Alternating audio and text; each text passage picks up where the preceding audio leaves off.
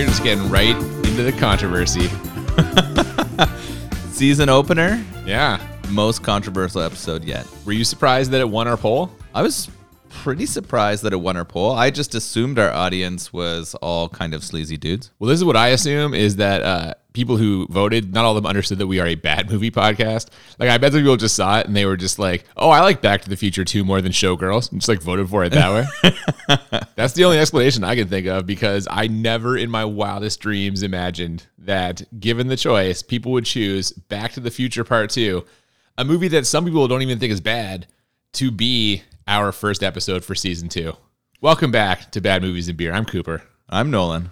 And yeah, Back to the Future Part 2. Can you believe it? I'm excited to be here. Um, a little disappointed we didn't get to go back and watch the uh, classic Showgirls. No one loves titties. We all know that. You mentioned it a lot in that Total Recall bonus episode we did over the summer. I can't believe this is going to be the narrative for season two. Is you're going to try to pin me as a boob man because that's really not true. That's All right, well, listen. not my cup of tea. No, whatever you Um, say. Uh, That's pretty funny. But we all remember Jesse from Saved by the Bell. Saved by the Bell, Yeah. and we all wanted to uh, go back and visit that movie. But I, I think there might be a chance. That's not what I thought we- you were going to say we all wanted to do. Yeah. All right. Oh, that's not even the movie we're talking about today. What are we not. talking about? Back to the Future Part 2, the sequel to Back to the Future, the prequel to Back to the Future Part 3, I guess. I don't know. This is one of those ones where I personally feel that it is a bad movie, and I've gotten a lot of pushback on this from people. My realization, the whole reason I think it's a bad movie was I watched it for the first time in like over 10 years and was like, wait a second, like, this is not that good. Yeah, I do. I don't think I've seen this since I was like a late teenager, probably. Yeah. Like, we're we're we're talking late '90s, early 2000s here. And I'm gathering you might have slightly different opinions than like the 17 year old you had back in uh, 1990, whatever. Well, I mean, you do love to shit on my perspective on the podcast, but uh, it, this is happening but I would say that for sure over time my opinions changed as both I have grown up and changed and as society has changed as well. I do like to shit on that part of it. Yes, where you Yes. view the movie through the through the present day instead of yeah, well, are you going to do any of that today? I'm excited to I am. You know what? I'm gonna be. I probably am. Yeah, you're right. I'm going to point it out every time you do. Well, uh, before we get into it, we should definitely talk about the beer we are enjoying. If you're just joining us for the first time, if you didn't listen to any of our first season, we always drink a beer that is somehow related to the movie we are watching. Now, this one I'm a little uh, so-so on because I feel bad. Last season we watched The Human Tornado, and the beer we drank was named after the piece of shit, horrible character, the sheriff, like the main villain. We're kind of doing that again here today. Uh, but this one is, is a little better than that. This beer is called Biff, which, Oh. if you've ever seen any of the Back to the Future movies, know is sort of our uh, antagonist in, in all of them. And he plays a pretty key role in both the way that this story plays out in number two and in, in sort of how it goes. So I think the, this is the is biggest perfect. role I would say. This is he's like he's the linchpin of this whole fucking plot. Yeah, he's required for sure. So uh, I think this is a, a pretty strong connection, better than the other one we had for Human Tornado. This is kind of a fun can. It uh, it has a 50s style drive-in diner. Um, and says Biff here. This is from Bandit Brewing in Toronto, Ontario. So I've been to Bandit. Um, it's a pretty cool space. They put it in an old auto body shop. Um, and they are two guys who quit their jobs and decided they wanted to create a brewery and they took over this space. The actual space is a large outdoor kind of beer garden. It's inspired by some of the places in Germany. So they made it feel kind of like if you went to a German beer garden. And their their focus is kind of on ales, IPAs in particular, Northeast style IPAs. They also love sours and some more sort of Brett style ales. So all stuff that really up my alley. So I've been to Bandit too, actually. I enjoyed it. Pretty nice space. Now I'm not sure I'm going to enjoy this beer because this is, of course, an IPA. Yeah, it's Double dry, dry hopped. hopped. Yeah, Oh. ooh, yeah, which means it's gonna have a nice hoppy kick. Yeah, not looking forward to that. But who knows? Perhaps uh, by the time we're finished drinking these, I might have changed my tune. I'll reserve judgment until we actually try it. Should we crack it open? Yeah, let's get into Let's it. do it. So we begin on Saturday, October 26, 1985, after the events of the first movie. We get an immediate Jennifer upgrade because the actress who played Jennifer Parker in the first movie has been replaced by the one, the only, Elizabeth Shue. I mean, Yes, uh, nice to see her. We had her in Cocktail from our first season. What I thought was interesting about Elizabeth Shue's performance in this one is she's only awake for, I don't know, two minutes of it, and the rest of the time she spends passed out and being dragged around. It's true, but you know what? She makes the most of her time on screen as she always does. What a pro. Love her. they could not have upgraded more, in my opinion. Oh my goodness. If we had a Cooper's uh, sort of actress Hall of Fame, would she be on there? she on the Mount it's not just me. Everyone loves Elizabeth Shue. Okay. Everyone. Suddenly, Doc Brown shows up, and this is just the end of the first movie. They've got to go to the future because there's a problem with their kids. Now, as the car takes off, Loser Biff, as I'm calling him, the 1995 like rewritten version, who now is like you know very humble and uh, lowly and kind of a doofus, happens to see the car take off, and that is going to set all of this in motion. I called him Grumpy Aged Biff. A lot of times they're putting some age makeup on our Biff character, and they do it extremely poorly. Yeah, that's especially true of old Biff that we're going to encounter very soon in the future. Speaking of the future, the car emerges on some sort of sky highway in the year 2015. Safe to say that humanity hasn't quite reached the lofty goals set by sci fi movies in the 80s. If 2015 was supposed to be a time of flying cars and all the other stuff we're about to see. It is really funny uh, recording this um, in 2021. Uh, we are six years past where they're supposed to be in this movie, or almost at that time. And we haven't met most of those lofty ideals. And and this sort of adds to that perspective where it seems probably way worse now that we're here and we're not even close to some of that stuff. Oh, I hadn't thought about that, but that's that is probably true. Yeah, we had a we had a throwback to the original score soundtrack as they were sort of traveling through time, which was kind of nice. It made me remember the nice things I like about Back to the Future. The music definitely plays a prominent part in people thinking this movie is not shitty. Alan Silvestri's kind of like holding it together for the, the movie production. He's carrying a lot of water, as they say. yes. The future's a strange place for sure. Jennifer has lots of questions about it. Too many questions, in fact. So, as you mentioned, Doc Brown just knocks her out. How dare he? He uses some kind of uh, he says it's it's fine, but it's gonna like wipe her memory. But apparently, it needs quite a bit of time to charge. We find out later. Now, there's no time to really dwell on that, though, because Marty McFly has to intercept his son and stop him from taking part in something that will get him and his daughter actually arrested. So, we're right into the plot here. Yeah, it happens pretty quickly. We very quickly get some product placement. Uh, we have this really cool Nike bag um, and some shoes that self lace up. We also have a jacket that is huge on our star, but it, it sort of shrinks to fit him, which is pretty cool. Michael J. Fox. We're also going to get a bunch of Pepsi ads. It, I, I can tell really clearly that they're using the success of the first movie to cash in on some good spots from some of their sponsors, right? They're helping to pay for some of this movie through all of this product placement. Oh, tons of product placement. Marty McFly gets temporarily distracted by some of these things, as well as other parts of the future landscape, including a holographic ad for Jaws 19. This time it's really, really personal. this hologram looks like shit. Come on. I mean, I, I thought this was funny. Uh, going back to our Jaws the Revenge episode, I Yeah, I thought of that too. Yeah. I thought we could have uh, sort of predicted uh, this happening. Um, but no, we haven't got that many Jaws movies, and that's a little bit sad. We also get some like oil company placement and some other stuff popping up too. And Pepsi, of course, when he finally enters this diner, he immediately orders a Pepsi. Uh, this is where he meets a very old Biff Tannen and actually his grandson Griff. He also learns a couple of things about himself and his own future. Apparently, his uh, son is a complete wimp, or as the lady member of Griff's gang puts it, What's wrong, McFly? You got no scrope? which I made me chuckle a little bit.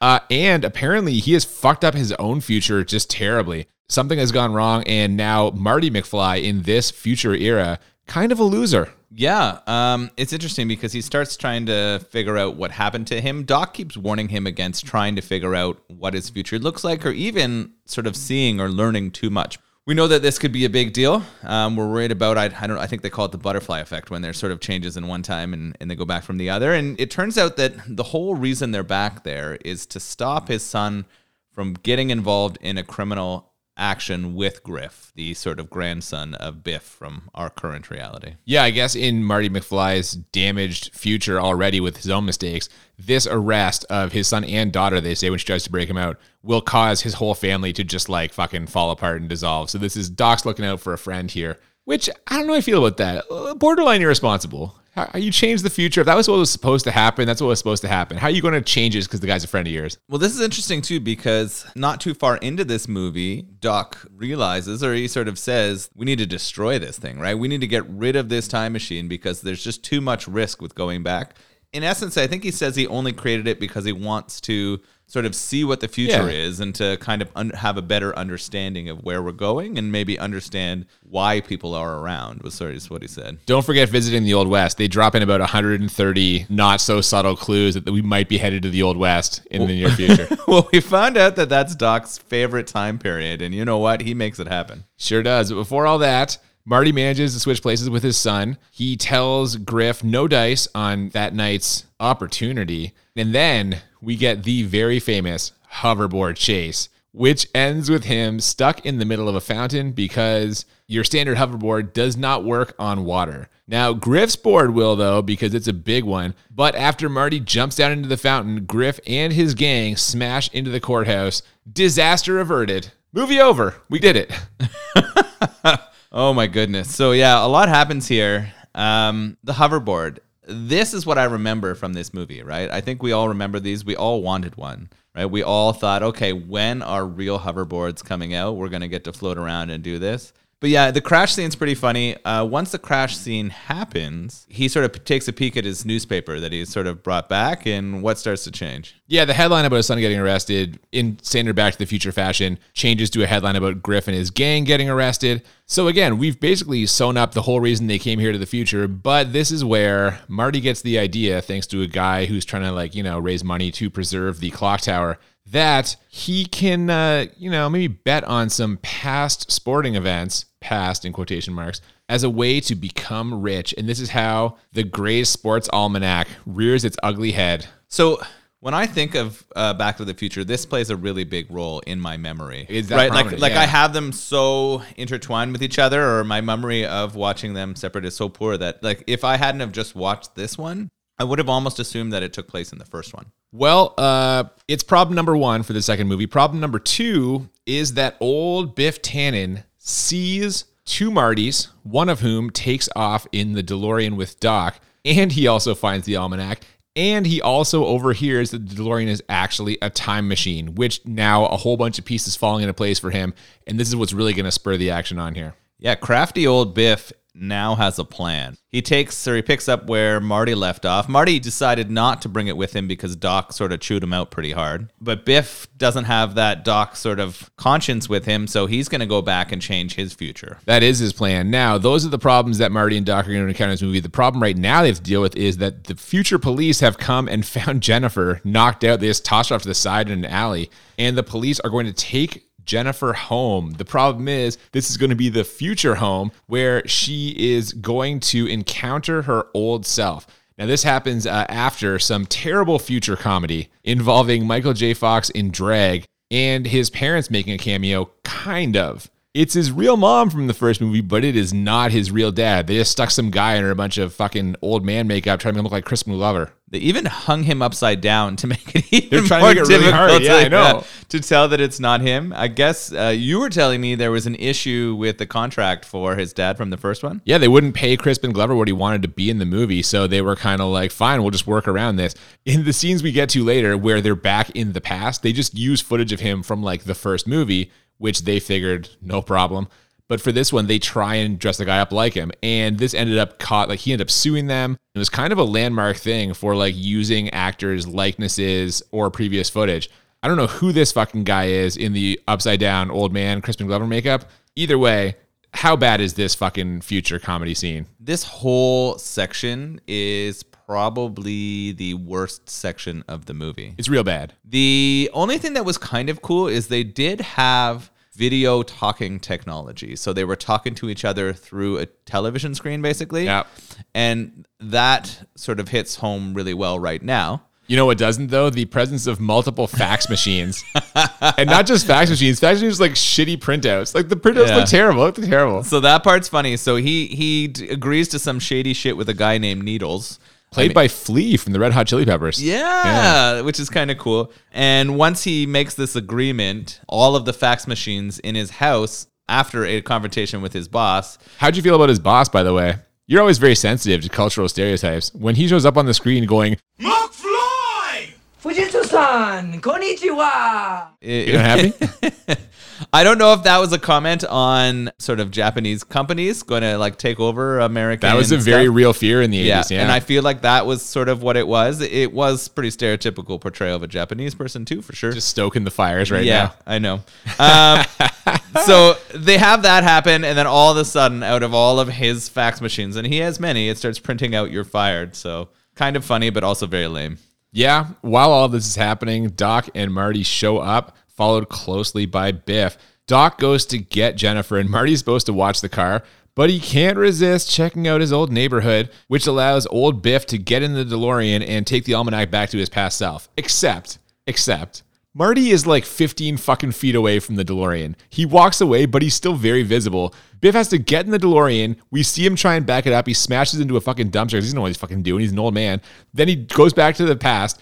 Then he comes back to the future, parks the DeLorean again, and all of this happens while Marty's standing 15 feet away in the middle of the streets looking at the neighborhood. You're telling me at no point does Marty be like, oh, I better look back in the car. Hey, what was that fucking sound? Did someone just hit a dumpster? Like, come on, man.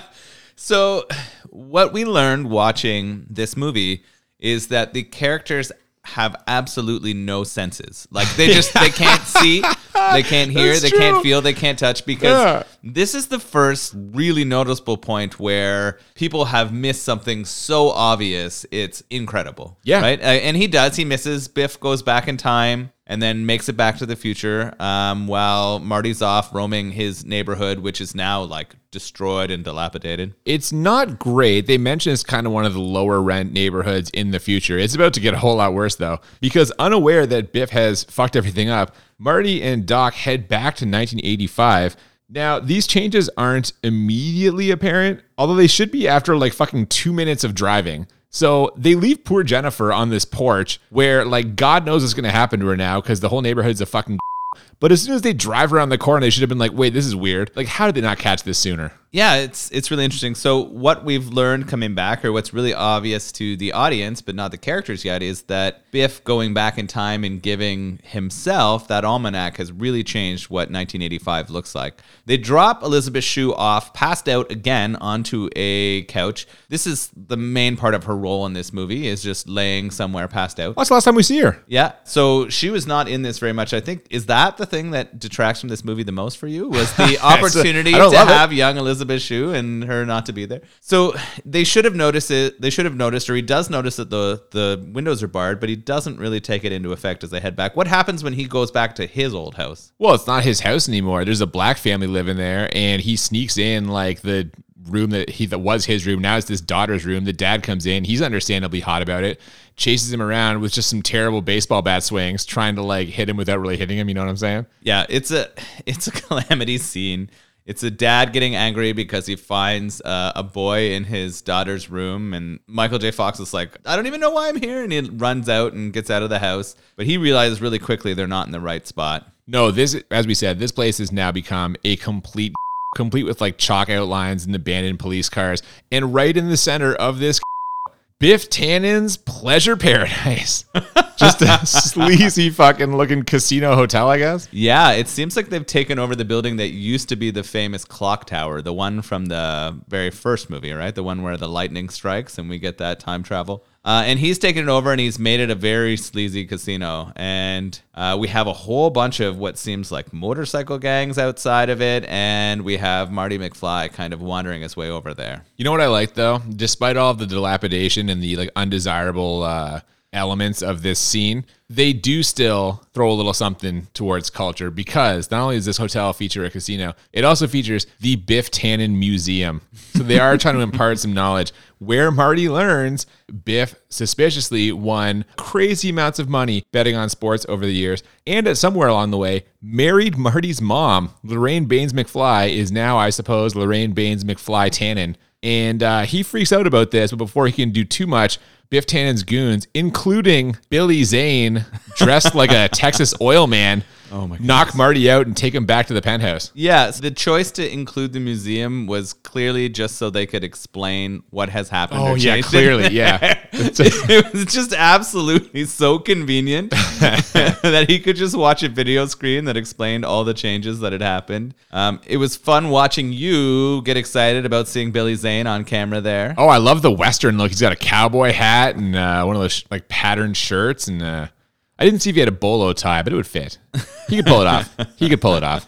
And you reminded me or told me that he was also a henchman in the first one too. That's correct. All Yeah. three of those guys, same three guys from the first one. And we see them in the past a little bit later on in this movie. So they knock out Marty and the goons. Uh, where do they take him? So he wakes up in the penthouse of Biff Tannen's Pleasure Paradise. His mom is there looking especially trashy. Like, let's be honest here. Lorraine Baines McFly Tannen has looked much, much better. Nice cans, though. That's what you were saying. You are going to push this as far as you can. Um, she was looking much older. The aging makeup on her was much better than the aging makeup on Biff. That's from, true. uh, Yeah. From the other one, she looked kind of realistically haggard. they did uh, give her some body alterations uh, in her chest region. Yes, his dad is apparently dead, and the relationship with uh, Lorraine and Biff is not good. Like he starts pushing her around almost immediately. And my question at this point when we're watching this is, where the fuck is Doc Brown? Like, how long does it take him to realize that they're in a fucked up dystopian future? He's not out here looking for Marty. He's just doing his own thing. What the fuck? Well, we know that Doc kind of just lives in a disheveled barn, right? So it might take him a while to get back to his barn and decide that shit's gone wrong in there. No, but we see later on where he lives, and it's all fucked up. Yeah, it's true. And he was probably trying to like calculate all of the ways that this happened and how to fix it. It takes a while when you're like a evil genius scientist guy to figure this out. I mean, genius scientist guy. I don't know. hot take there. Is Doc Brown the villain of this movie? no, Clear- clearly not. The villain's clearly He- Biff didn't Tannen. you just say he fucks with time to uh, save his friend's future? Ah, it's temp. We were all tempted to do that. Come on. That's problematic. It is, but it's not nearly as problematic as Biff Tannen becoming a fucking abusive, like, ghetto overlord. Yeah, it's pretty rough. Um, there's some comparison to the way he is in this to Trump, right? That is the rumor. I don't know if that's ever been confirmed, but the rumor is his persona in this movie it was based on like Donald Trump in the 1980s. I mean, other than the casino thing and having a high opinion of yourself, I don't. And maybe the hair a little I bit. think they make I don't the totally see a it, little but, there, but yeah, it's not quite the same. But it's interesting. Donald Trump ever have big sideburns? I don't know that he did. I'm not sure. Okay. Doc does show up soon. He actually bumps into Marty at the cemetery where Marty is crying over his father's grave. Uh, turns out Doc was at the library this whole time. That's what he was doing, trying to figure out what happened. He's actually kind of pieced it all together, pretty much got it figured out. Even spots the almanac in a photo of Biff after his first big win, which you were fucking laughing at. Yeah, I thought this was hilarious. They they go back and they find the newspaper articles with the black and white pictures, and you can see the almanac poking out of his shirt. Yeah, it's kind of ridiculous. Later on, they say he's supposed to keep with him wherever he goes, but like, come on, man, you don't have to stick it out when you're fucking like claiming a giant gambling win. No one at the gambling commission is like, hey, what's that book? I think it's here where they're showing all of the old newspapers that they do the first, like, there's been other kind of hints at it, but they do a really big sort of hint or intro for the third movie. Well, there's one at the Biff Tannen Museum when it mentions his like great grandfather, Mad Dog Buford Tannen, of the fucking that's old right. west. Yeah, And then we're getting another throwback here for it. They are just pounding us already uh, hard about the third movie in this trilogy, the one that I've probably seen the most. that is mind blowing to me. How the fuck have you seen Back to the Future three more than Back to the Future one or two? I think Like more than one? Yeah, I I mean, I've seen one probably three or four times. This is probably my third time seeing this one. But the third Back to the Future movie was on TV all the time. I think it was way cheaper to find like syndication or something for them. yeah. So this was often on Saturday or Sunday afternoon, like movie time, I think. I believe it. Well, after a lengthy lecture on the nature of time travel, they realize the only way to set things right is to go back in time to when Biff gets the almanac. But when was that? Well, Marty decides just to fucking ask him. And to do so, he interrupts more third movie foreshadowing as Biff is watching an Old West movie where the main character wears a like metal plate underneath his shirt to catch any bullets that are shot at him. Yeah, he's got like a Clint Eastwood movie on, I believe. Yes, absolutely. Biff just tells him the exact date, which I'm like, what on earth? Now, I guess to be fair, he is planning on killing him because when old Biff gave him the almanac, he said, Someday a crazy, wild eyed scientist or a kid may show up asking about that book. And if that ever happens, And he But still, he's kind of giving it away here, don't you think? It would have been easier to stay quiet, but I think Biff is the kind of guy who likes to kind of brag about his accomplishments, and uh, he likes telling the story here to Marty. Now he kind of thinks Marty is still his like stepson in a way. I'm not sure. He hasn't really figured out that there's two of them at this point. Oh, Marty tips his hand a little bit though because Biff's talking about his car. Now he smashed it up in a drag race, and Marty's like, "Didn't you crash into a manure truck?" And he's like, "How do you know about that?" So he's, I think he's probably got some. he should have a little bit of suspicion, yeah. So Yeah. maybe he's he senses it. Um, so he pulls a gun on him and tries to kill him. Yeah, we get a little chase scene here. Biff and his goons trying to catch Marty. I mean, they can't hit him for shit. Like Biff shoots him about 17 times. Can't hit the guy at all. In the course of this, he also reveals that he's the one who killed Marty's dad.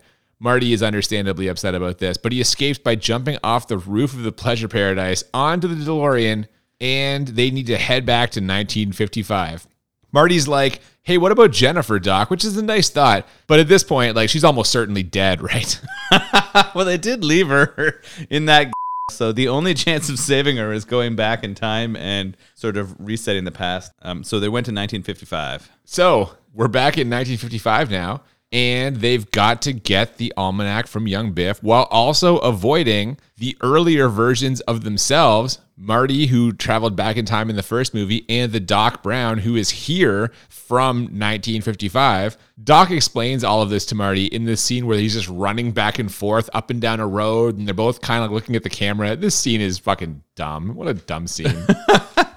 This is interesting because they are heading back to a time where they have already went back in time to. And we're gonna have Marty one, Marty two. We're gonna have Doc one and Doc two because it's gonna get real confusing. Yeah, it does. As Yeah. we try to go through here, we know that there's some increased issues with butterfly effect now because you're gonna get like a future self, future self kind of connection thing. So it's it's really kind of weird. Uh, what I had questions about was why didn't they spend more time in the future? Like, why the decision to write to go back to 1955? oh, I'll tell you the answer. Yeah. This is my main problem with this whole movie.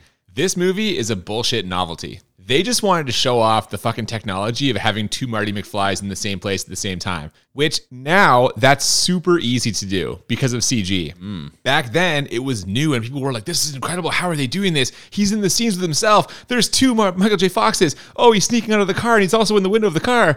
And people were like fucking mind blown.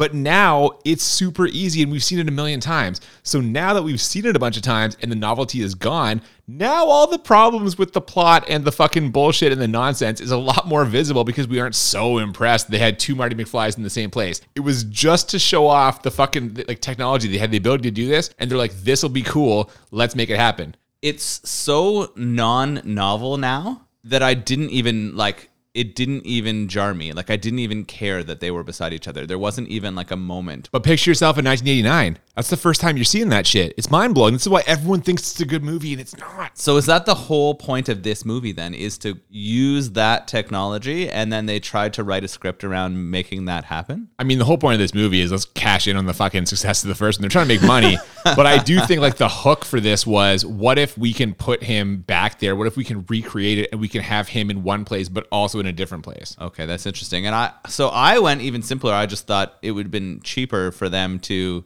just replay those scenes again. Like just take those chunks. They lost Yeah. the one actor and they're like, "Okay, let's just replay as many as we can and it becomes less expensive." But that's a really good explanation. I like that you've pulled the we want to compare them together thing because I guess that was cool at the time. And they do use a lot of the same old footage from the first one, right? Like they replay a lot of the footage. Anyway, we're back there now. Marty finds Biff and trails him as he goes to pick up his car. Old Biff is there as well. And this is where I kind of noticed that old man makeup was just fucking terrible. Now, Marty at some point gets in the back of Biff's car. How the fuck does old Biff not notice this?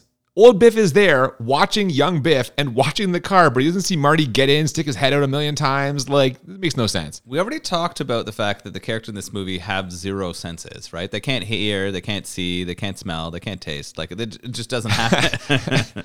Because I'm pretty sure that uh, Marty McFly is close enough that old man Biff could like even taste him, right? It's just that yeah, man. This, we see more of this in a second because he's in the backseat again when old Biff and young Biff are driving around in the car talking to each other, and he's literally moving around in the backseat, sticking his head up. I've been in the front seat of a lot of fucking cars.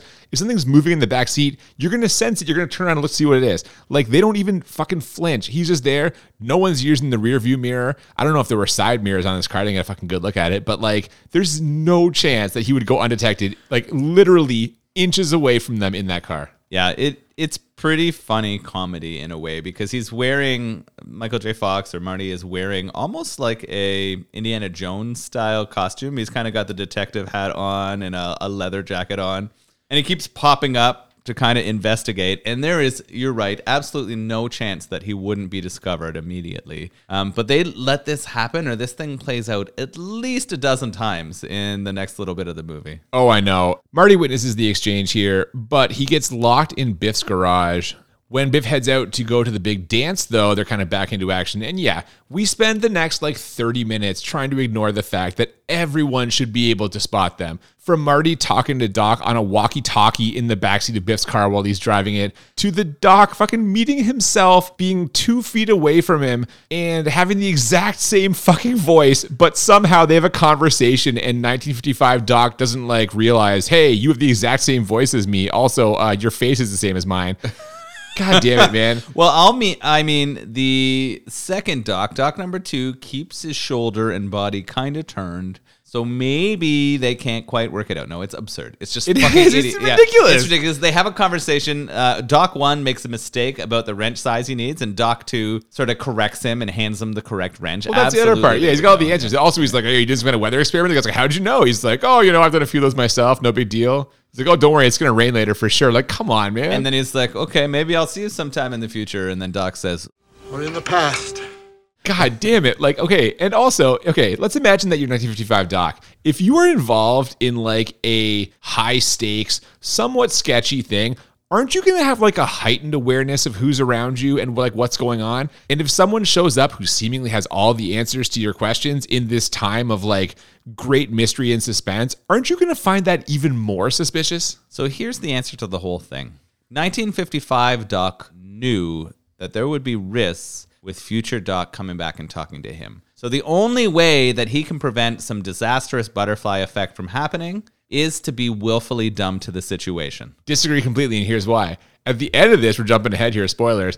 When future Marty shows up, past Doc is like fucking mortified and super rattled that Marty, who he just sent back to the future, is suddenly there still. So he has no idea that there could be. Well, he's only rattled things. because he just sent a Marty to the future. He didn't just send a Doc to the future and then have him come back. So he thinks Marty McFly is some unique temporal snowflake that can stop it. I think it. he thinks the sending Marty to the future fucked up in some way, and that's why he was upset and worried. I will say Marty does manage to avoid Marty 1 at the dance, but school principal Mr. Strickland gets the almanac from Biff, we think, which Marty sees. So he has to break into his office. And when he does, he realizes that Biff actually swapped out the almanac with a 1950s porno mag. Ooh la la. So this scene in the principal's office is another one of those scenes where we have to accept that people have zero senses. Yeah. You have Marty kind of sneaking around the principal's desk, pocketing his head up. He even gets his hand caught in between the principal's chair and the desk and doesn't get discovered. That's the part I have a problem with. How's the principal not going to be like, that didn't feel like my chair hitting my desk? That felt like my chair hitting someone's fleshy hand. The way I would explain it is he was drinking hard liquor out of his desk, and sometimes our judgment can be a little bit different when we've been drinking that much, as uh, we sometimes figure out in this podcast. What an educator. That's definitely an old school educator move. Uh, That's one of those ones that would get you fired, I think, in this day and age. Well, that when he fucking two hand shoves Biff Tannen, he's not coming Yeah, back from that. that's true. At this point, they've got to find Biff fast. Luckily, he's about to be knocked out by George McFly in what is one of the big scenes from the first movie. So Marty just waits till that happens, then uh, plucks it from his unconscious body and escapes into the dance. Although one uh, onlooker was very concerned that he had stolen Biff's wallet. I think he took your wallet. I think he took his wallet. just a random character. This is kind of fun um, writing, right? Where you throw in those side jokes. Yeah, man. Where I just like when a character, and they do it a couple times in this, sort of throw the joke to themselves or the audience. Yeah. Right? They kind of do that, sort of pay homage. They try to tell the other characters, and when they get ignored, they will say it to the audience, and it's always a good laugh. I think it happens a couple times in here. Definitely. I really enjoy that part. It's one of my favorite parts. Once he's in the dance, he witnesses his parents' big kiss and also himself playing Johnny B. Goode. Now, the problem is Biff's goons are after him. Well, the past him. So he has to find a way to take them out to prevent a time paradox because if past him, Marty 1, can't get to Doc in time, he'll never escape the past, which will destroy pretty much everything. Yeah, everything will be ruined. So Yep. he's gotta he's gotta figure out a way to do this. He notices that they are sort of waiting at the side of the stage to mess up Marty one. Well, it's shocking how simple this all is, as it turns out. He kind of just climbs up there, like onto a not on a catwalk, but like above the stage, and just drops some sandbags on them. And I personally, I was like, "Oh my god, I hope Billy Zane is okay." Like that just looked like. You know, I heard you yell, yell like just a little bit of a shriek when Billy took it uh, with the sandbag. I, I could tell that you were in pain, but I, I guarantee you that they put a stunt person in there. They wouldn't want to harm Billy. Oh, never. No, yeah, he wouldn't go for that. No. So, uh, Marty one's in the clear now, but Marty two has some Biff problems. All of a sudden, he's there. Marty should just walk away, but Biff calls him chicken, which we have learned earlier in this movie is the reason why future Marty's future is all messed up. It's what causes him to get fired from his job. He can't ever fucking walk away when someone calls him chicken. You were just groaning about this when we watched it. It's so annoying. It's so, so annoying. And it also makes me try to think back to number one. Is the ending of number one where he's almost in like a street race chicken kind of situation with Biff? Are you thinking of the end of this movie? No, I, I am thinking of the end of the first one, and they're sort of back in the future, and they have a bit of a sort of chicken race. But I thought at the last minute, Marty pulls out of it. He decides that it's not worth it, and he lets Biff do something really stupid. He actually stops like accepting that "Are you a chicken?" kind of thing. But Biff in the like in 1985, Biff's like a fucking adult. Marty's a teenager. Yeah, I'm trying to. Re- I don't know what I'm remembering. I'm clearly remembering it wrong. Somebody, sounds somebody who. It knows these yeah. movies really well, send us a correction or tell me how this really worked because I'm confused as fuck. That's all right. Now he's got the almanac. He should just leave, but Biff calls him a chicken, so he comes back. And as he comes back past Marty, Marty one bursts out the door. The door swings, smashes Marty two in the face, knocks him out. So now Biff just takes the almanac from his unconscious body, thus completing the circle. I mean, I actually kind of like that he knocked himself out because he was like dicking around and being an idiot. He should have been bigger than that. He should have been able to walk away from it and everything would have been solved, but it's not. So, how are they going to go get this back another time? Well, okay, and this is the thing, man. Part of this movie that bothers me is they just keep throwing up fucking obstacles. This is the point where I was like, how long is this fucking movie? Because like they've already been in the clear like five or six times. Just keep throwing one more thing, one more thing. This could have been a half hour TV program, right? Like we could have, we could have had this all done. I'm really questioning continuity at this point too. Like I'm wondering whether they actually gave a fuck about continuity at all, or like they're just like we're just gonna go for it. I think I, I I hate to give them credit because I'm the guy saying this is a bad movie, but I think in a lot of cases it's actually pretty clean. I think they're pretty good at like keeping everything They did the way it's supposed job to be. Okay. My problem is just yeah, man. And this movie's not super long. It's not too far past 90 minutes, like an hour 45 or 48 or something. But like I don't know, man. It could have been shorter. It just seems unnecessary to me. They just keep throwing up obstacles. Whatever. They gotta get it. So they fly the DeLorean down, and Marty uses the hoverboard to kind of float behind Biff's car. He snatches the almanac and then causes Biff to smash into a truck full of manure after like a uh like a Biff's like trying to chase him down in the tunnel. Yeah, it's funny. So I like the, him doing this hoverboard chase, and I thought it was kind of funny that they ended with Biff still crashing into a manure truck again. Oh, you gotta do, gotta play the hits. I like that Biff actually fucking uses the rear view mirror and notices Marty back there for a change after fucking 20 minutes of him not noticing that. Somehow he gained his senses back. Um, Apparently. which sort of affects the movie continuity for me, but that's okay. There, uh, there's no way Doc would have allowed him to bring a hoverboard back with him. Yeah, he notices a fucking small almanac, but he doesn't notice a goddamn giant neon pink board. Whatever. Uh, so now they should be good, but for some reason, Doc claims he can't land the DeLorean.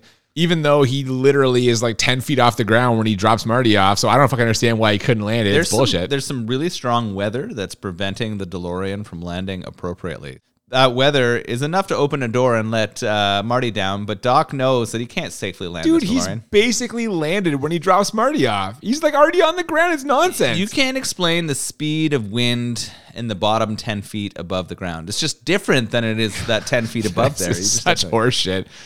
I hope a physicist is listening and shits all over this. At least I love irony, so at least we get a little bit of that in this scene because just as Marty says to Doc, "Be careful, you don't want to get hit by lightning." He immediately gets hit by lightning and disappears. Yeah, so this is kind of interesting, right? We've lost Doc. Lightning has hit him. He doesn't know what's happened to him. He has the almanac, but he needs to destroy it. And so he burns it. The future gets better, so that's good. But Doc's gone and he's trapped here. But who shows up to save the day? Joe Flaherty from SCTV, just randomly in a car. Western Union. That's true. He is from Western Union. He has a letter for Marty McFly. Apparently, everyone in the Western Union office was wondering if anyone would actually be there because they've had the letter for over 70 years. And he says, and I love this, We had a little bet going as to whether this Marty would actually be here. Looks like I lost. he starts. So I guess they've I all like been that. placing bets of whether there would actually be a young man matching Marty's description there in that exact location 70 years from now. And we know obviously that this is from Doc. 70 years kind of makes me think it might be in cowboy or western times. I know. What unbelievable. Oh my goodness. And it is. Sure enough, it's from 1885, which of course is going to be the uh, setting of the next movie. So now Marty's got to get back there, and there's only one person who can help him the doc. Of course, the doc is in the Old West, so he goes to the next best thing 1955 doc, doc number one. We cut to the climax of the first movie just seconds after Doc number one sends Marty one back to 1985 when suddenly Marty comes running around the corner. The Doc is understandably shook by this. He is, you know, borderline horrified as he just sent him back to the future, but now he's back from the future and he has to head forward to the past or something. I don't know. This is where it starts to kind of fold in on itself. Things start to get a little convoluted here. I didn't remember how this ended, but we pretty much end here with text coming across the screen. to be concluded. yeah. And so we know a third one's coming. And to give us more information, they play a fucking trailer for Back to the Future 3. Yeah, they filmed them both at the same time, very similar to what happened with The Matrix Part 2 and 3. This is, you know, where we end. We go to the credits after this. And this is one of the things I don't like about this movie is it doesn't really end. I can not remember watching a movie ever that does this. That straight, like, this is a thing that happens in television shows all the time, right? Where you know you're going to be able to watch the next one in a week. Or if you're streaming it, you can just go to the next one, right? Because they've been recorded previously. I cannot remember a theater release where they're like, to be continued, and here is the next movie. Yeah, that is a little weird. Matrix 2 did not have a preview of Matrix 3, but you knew it was happening because at that point everyone was kind of plugged into what was going on. I will say, like, in terms of the non ending, Back to the Future Part 1 technically has the same kind of thing, although you could just kind of use your imagination to fill in what happens in the future. I don't know, man. Like, it's, it's, This is a big letdown for me. yeah, I was going to say it's yeah. unsatisfying. this way that they ended the movie just seems so forced to go to the next one. And although I've seen the third one more than any of the others, It's ridiculous. I don't understand how it answers the question of to be continued. Like, I don't understand how it resolves the Back to the Future story. I obviously need to watch the third one again. I probably haven't Oh seen my it God, in a no, long you don't. time. No, you don't. I probably don't. But I want to know what happens to them in the present, in the 1985 world. How does that all resolve? And we don't know yet. I just want to know if Jennifer's okay. I was gonna say, you're tell worried about me- Elizabeth Shue. What happened Oh my to her? god! Yeah. I hate to say it, but are her scenes in this just padding? Uh, probably. How dare She- you? No, you know what? No, no such thing. This is what I said at the beginning. We we had two movies with Elizabeths in them, and we got the one that featured much less Elizabeth. Well, I mean, in terms of like skin shown, we definitely got yeah. So th- that's it, man. We're out. This is the end of the movie, and I guess now uh, we'll rate this. If you're just joining us, we always do this on a scale of one to ten. We do it twice: one to ten for how bad it is, one to ten for how enjoyable it is, and the goal is to find movies that get a ten out of ten on both scales, or as we call it, the crit, twenty. And I will tell you right now, uh, this movie is not bad enough for me to give it a 10. Not even close. It's bad in my opinion. Like, it's bad enough to be on our podcast, but I recognize there's a lot of like well done, well made parts to it. Some parts are fucking ridiculous, like no one spotting uh, Marty, especially, but also Doc when they're kind of in the past. I'm going to give this a seven. Seven bad. I do think that I am viewing it a little bit through the lens of today. It's not mm. it's not the movie's fault that CG you? is a thing and it's easy to put two people in the same place now. At the time it was mind-blowing, but I can't ignore several just like glaring instances where this whole thing should have been blown up. The whole Crispin Glover thing also kind of not cool. I don't like that they just fucking replaced George McFly with stock footage and another guy made it look like him. So overall, I'm gonna give it a seven because this whole thing should have been detected multiple times. It's ridiculous. What do you say? Um, coming in, I wasn't expected to give it a bad rating. I actually thought I was going to be on Team Back to the Future. I thought this was going to be Cooper v. Nolan, like old school 50s boxing gloves, uh, hands up in the air. Like for the Last Dragon? Yeah, yeah, exactly. It's a kids movie, you asshole. you wish. Um, and watching it again, I was supremely disappointed. Ah, there it is. That was my take. That was how I felt when I watched it for the first time in a long time. just so so disappointed. There were, of course, things that I remembered fondly and were still fun. I liked the kind of future they painted, despite it being so off the mark in many ways. I'm still angry that we don't have those hoverboards and flying cars. Can't stop talking about that it. they use fax machines uh, still, which is pretty funny. The parts where they were at home and he was playing his daughter, and there was that other stuff that really didn't play very well for me.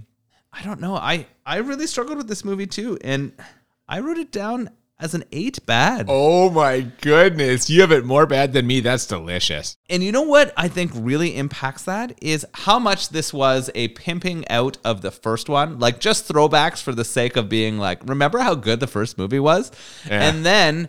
It was a crazy advertisement for the third one. Yeah. It ended with a fucking long trailer of what was to come. Yeah, Are man. you kidding me? Who does that in a theatrical release? They just want your cash, Noel. They That's just what want it your feels cash. like. They Yeah. are just trying to touch me in the right places so I will pay them, but that is not how I roll. No, I, I love it. Eh, a higher, a worse rating than me. Good stuff. And so, yeah, I'm I'm sorry Back to the Future fans. Back to the Future 2 is shit. You should apologize to the official Back to the Future Twitter account. We didn't mention this at the beginning, but when we put the poll up, they were not happy with us. They mentioned we were wrong, but I noticed that they put an image from the third movie, which is superior now in my mind to number 2. Oh no, you need to walk that back right now. No, That's not I'm, true. I'm staying with this story. I think number 2 is the worst Back to the Future. this is the hottest of takes. Even I, the man who thinks that two is bad, is not going to sit here and say that two is worse than three. Three is terrible. Three is a Western delight. I am down for number three. The only good thing about number three is ZZ Top cameo. That's about it. Okay, uh, I love the scalding hot take. I love that you came in higher than me on this. How enjoyable for you on a scale of one to ten? This is this is. I mean, we always go here, but this is harder for me. Um, You say it all the time. I do. Check every first season episode. You say it like every single first season episode. I pro. Uh, I'm not gonna make any promises. I'm gonna try in the second season not to say this. For Yeah, you said that about halfway through the first season, and here know, we are. but then I still do it. Um, I still enjoyed it. Yeah. Um, it- it's still a Back to the Future movie. I criticize them for like going back to the places that were the hits from the first one over and over again, but that also brings you back. It even starts with the music in the intro that pulls you right into the joy of the first. And the first one is a fun and good movie oh, it's great. and and this brings me to it. Um, I wish they hadn't have given so much of the third in it. That's sort of what detracts from me. I still laughed at the absurdity of some of the moments, the jokes of characters to themselves, how absurd it was that he wasn't captured in many times was kind of enjoyable yet frustrating at the same time. But I'm giving this a seven for enjoyability. This is great. You know what I love about this? All the heat from this is going to go on you now because you you have it you have it as a worse movie than me. You also have it as a less fun movie. than Oh, no. I, I have this as an eight. I I had seven and eight written down in my book, and after watching and talking about it, I decided on seven. So You flipped them. Yeah. No, I have this as an eight for all the reasons you just mentioned. The first one is such a good fucking movie. It's so great. It's an absolute classic. And the fact that they go back to it, I mind it from the sense of like what you described as this movie's bullshit. They're just trying to like pull in your nostalgia for the first one and also sucker you into paying for the third one. But Yes. like the first one is great. I mean, when it comes down to it, any movie with Elizabeth Shue and Billy Zane in it, it's gonna be real hard to get a bad rating from me. I love how I love how you got an erection from two characters that have like a total of five minutes screen time. I want to be clear. There were no erections for me in this movie. You when Lorraine Baines McFly Tannen's popping off her fucking uh, artificial tits, you were just all on board. But no, um, it's I, you like the characters. The music's great. It's hard not to enjoy this. My only problem with it, besides the ridiculous nature of how they weren't caught, is it just it's too long. It's too many obstacles. Fuck, one more time they gotta get it again. They gotta get it again. There's another problem. There's another problem. Like this movie spent so much time doing fucking temporal cleanup that I'm just like, I wish it had. I wish it had been a straight ninety and they had cut out like the last two obstacles. In my mind, get in, get out. It would have been more enjoyable. But at the same time, eight still pretty good. Please direct all your Back to the Future Part 2 hate to Nolan, who ranked it as both a worse and less enjoyable movie than me. So I'm out, guys. This is all on him. At one step too far with the A, B, and F4. What I'd like to say is Cooper likes to deflect blame here, but the fans voted for it and Cooper suggested it. So if really you didn't want me to give some sort of flack to this movie, then Cooper should not have been the one to bring it up and create The audience, podcast. the audience picked it. Don't don't blame me. The audience picked it. I put it out there. I am I, never I gonna voted for Showgirls. I I, am never gonna blame our audience. I actually voted for this I know you did. Yeah, exactly. Look at this, and here we are. because I wanted. I thought it. You heard him. He wanted to shit on it, guys. He wanted to shit on it. I where seen it again. I wanted it because I thought I was not going to call it a bad movie. I really thought it was going to be you and I yelling at each other across the table about how this movie is good and not bad. But uh, here we are. Well, you know what? That didn't happen, but I imagine it's going to happen in a few seconds because how'd you feel about this beer? Oh, you mean you didn't love this double dry hopped IPA? Am I starting for this one? Am I going to go first? I hated it. you. Listen, you know what? Nothing against Bandit. I enjoyed my time there, but a double dry hopped IPA is just not what I'm in the market for. It tastes like many other double dry hopped IPAs I've had, which means IPA lovers will probably enjoy it. But since I am not one of those, this one was a struggle, and I cannot wait for next week's beer, which I know will be something different that I will enjoy more. I thought you were changing.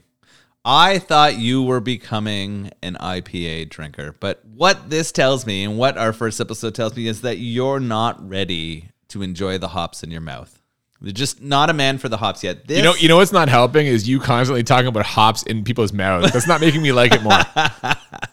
So this is a delicious, very hop forward, sort of frothy mouthfeel IPA, and it's great. Bandit puts together some excellent IPAs, and if you're an IPA person, unlike Cooper, you will love what they're bringing to the table. And the fact that they have so many different varieties makes it a great way to try some similar yet subtly different IPAs. So Yeah, do they? Sorry, I didn't mean to interrupt you, but do they release the same thing more than once? I see when looking at their website, they always have like new stuff. It's always new beers, new beers, and like, do they ever like? Are they ever going to bring this one back? Because it's probably gone now. Good Like, question. So I was on there um, very recently, just taking a peek as I was looking up their history and some of the beers that they have on offer, and I recognized some of them. So I think they might have sort of a small group of beers that they offer all the time, but I think you're right. I think they change what they're offering very frequently. They don't have a big production facility, and so I think they're constantly producing different yet kind of similar tasting things. So there I definitely think that there's a bandit style, but I think that they do alter them by changing the hops um, and sort of the process as they go through. so if you're in the Toronto, Ontario, Canada area, and you have a chance, I mean, you can you know try some of their stuff. You come back in a couple weeks, it might be all different. Which Yeah, is pretty cool. which is nice. So definitely check out their beers for sure. I recommend them. There you have it. That's going to do it for this week. A great return for us in season two here, I feel. Very excited for what's coming up next. Speaking of coming up next, next week, we are going to be watching a gritty early 80s, late 70s action movie. It's The Exterminator. Ooh, I think I've kind of heard of this movie before. I feel like it's one of those movies where people are like, "Have you seen The Exterminator?" Like it's got some extremely graphic kind of imagery and things that happen in it. Yeah, picture like a more graphic, more low budget Death Wish. Uh, I have never seen Death Wish. But I'm excited for the Exterminator. Uh, we'll we'll do that one next week. It's been really fun coming back again. I know we've had a bit of a, a layover here. We had that fun Total Recall uh, That's a good one. midway episode. That yeah. was fun, but I'm excited to get back and to uh, continue with uh, our Bad Movies and Beer podcast. Same here. So if you haven't already, please follow us on Twitter and Instagram at the BMB Podcast. If you have any suggestions, feel free to slide into the DMs of those. We try to uh, sort of pick movies and beers that people have thrown out there uh, that we should watch. That that's something that's really fun for us. Uh, you can also send us suggestions at the BMB podcast at gmail.com. Yeah, and brand new for this season, we also have started putting our podcast up on YouTube. Started with the first season, we'll have these episodes up soon. Um, but that's gonna do it for this week. I'm Cooper, And I'm Nolan. and we'll see you next time on Bad Movies and Beer. Keep it foxy. Getting back was only the beginning.